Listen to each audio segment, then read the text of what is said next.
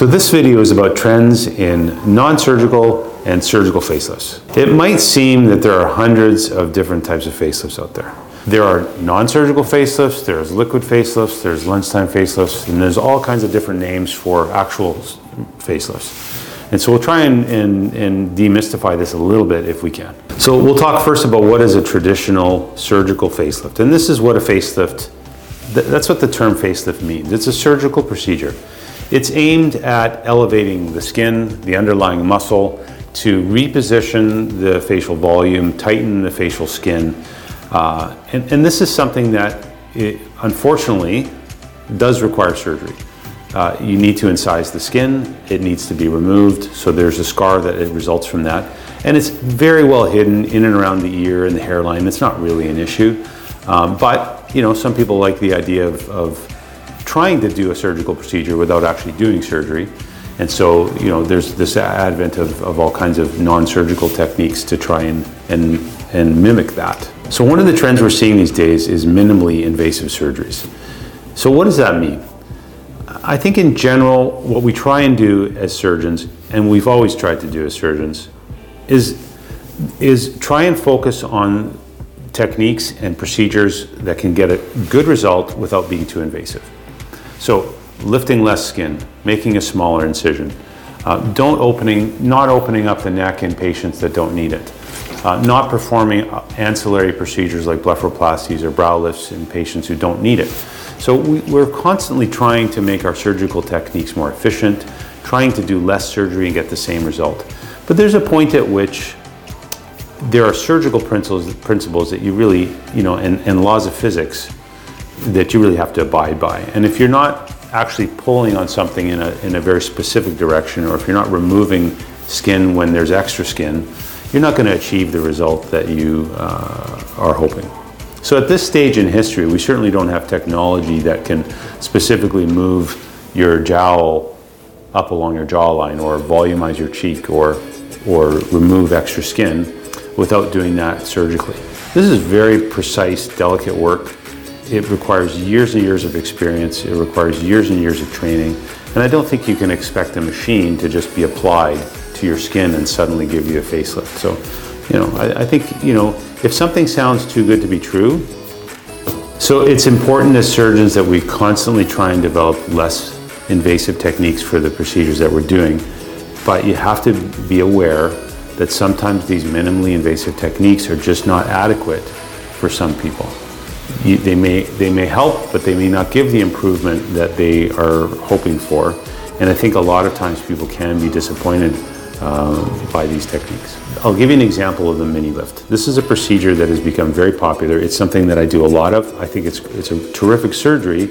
However, I really think it focuses mainly on sharpening the jawline. And some patients just have a little bit of laxity. Sharpening it looks great no other issues, and I think it's a terrific procedure. Why do a big facelift for someone that just needs a little bit of, of jaw tightening? Now, the, the, the other side of the, of the coin is, is those patients who come who have a loose neck, who, who look very heavy in the neck, and it's, it's out of keeping with the rest of their features. A mini lift's not going to help them. And although they want to do something less invasive with a shorter recovery period, I think that you're doing, they're doing themselves a disservice by not addressing some of the significant laxity that they have by doing a proper facelift. So although there's lots of different ways of, of, uh, of performing surgeries, I think that some of the less invasive ones, although they're very helpful, they're not right for everybody. The, the next trend is the non-surgical trend. And this is a huge part of our practice. We do laser resurfacing, all types of broadband light treatments, Botox fillers, any non-surgical treatment that's available for facial rejuvenation, we do. And so I, am a big fan. But what we don't do is we don't call them facelifts. There's no such thing. You, you know, adding volume to someone's cheek does not give you a facelift. Using Botox around the eyes, or, or heaven forbid in the neck, which I don't understand why people would do, um, that doesn't give a facelift at all. What Botox and fillers do is they specifically treat wrinkles, volume loss, and they're fantastic for that. They're much better than the facelift surgeries that I do for what they do, but they're not surgery. So some of the terms you might hear are liquid facelift, lunchtime facelift, thread lift. These are all procedures that, that, that have an effect, but the effect is not that they are equivalent to or, or anywhere near what a facelift is. They're totally different. So a liquid facelift, which is really revolumization of some of the subcutaneous fat pads, is very helpful. In patients who have volume loss, perhaps in their 30s, early 40s, flattening of the cheek, hollowing of the temples, this is a great technique. Even patients who have a slightly small chin that in the, in the past might have considered having a chin implant can often get significant augmentation of the, of the chin with a simple in-office treatment. These are great treatments.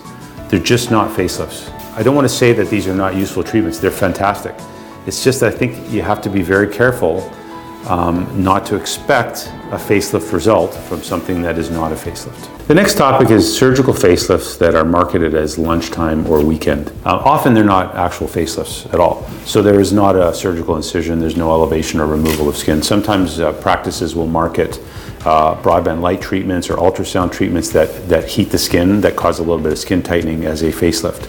So just be cautious about that. Uh, you know, ask them to provide you with detailed explanation of what's going to be done. If it's actually a device that's being used or fillers that are being used, you know, that's not a facelift. I think, you know, get them to be a little more truthful with you about what the procedure really is. So I think if someone's doing a, uh, you know, an ultrasound treatment on your face and calling that a facelift, sure, you're going to uh, recover over the weekend, you know, because you actually haven't had a facelift. So just make sure you're comparing apples to apples when you're deciding on the type of procedure that you want to have. I'm not saying that, that skin tightening procedures or laser procedures on the face aren't good. I think they're excellent. It's just that they're not going to do the same thing as a facelift. And if you don't need a facelift and what you really need is just some skin tightening and resurfacing of your skin, that's what you should do. You know, I just don't think practices should really be calling those facelifts. So that wraps up our video on, on some of the new trends in facial rejuvenation surgery. And in the next video, we're going to talk about some very effective and valid non-surgical techniques for improvement in facial aging.